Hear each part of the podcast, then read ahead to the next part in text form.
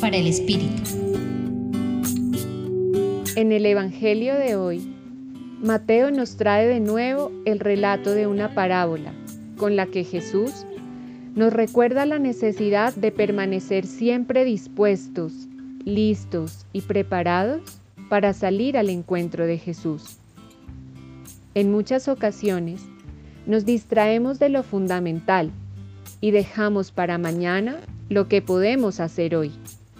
Es decir, dejamos pasar la oportunidad de hacer el bien, de ayudar al otro que necesita de mí, de ser auténticos con nuestra luz propia y de poner al servicio de los demás los dones y cualidades que hemos recibido.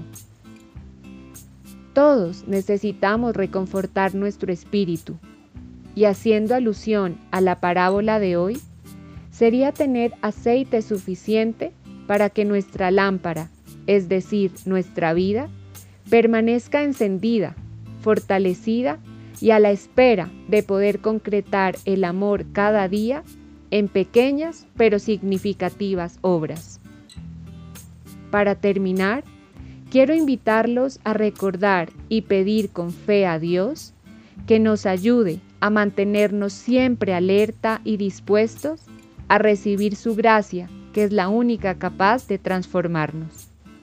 Los acompañó hoy Marcela Caicedo Vela, del Centro Pastoral San Francisco Javier de la Pontificia Universidad Javeriana.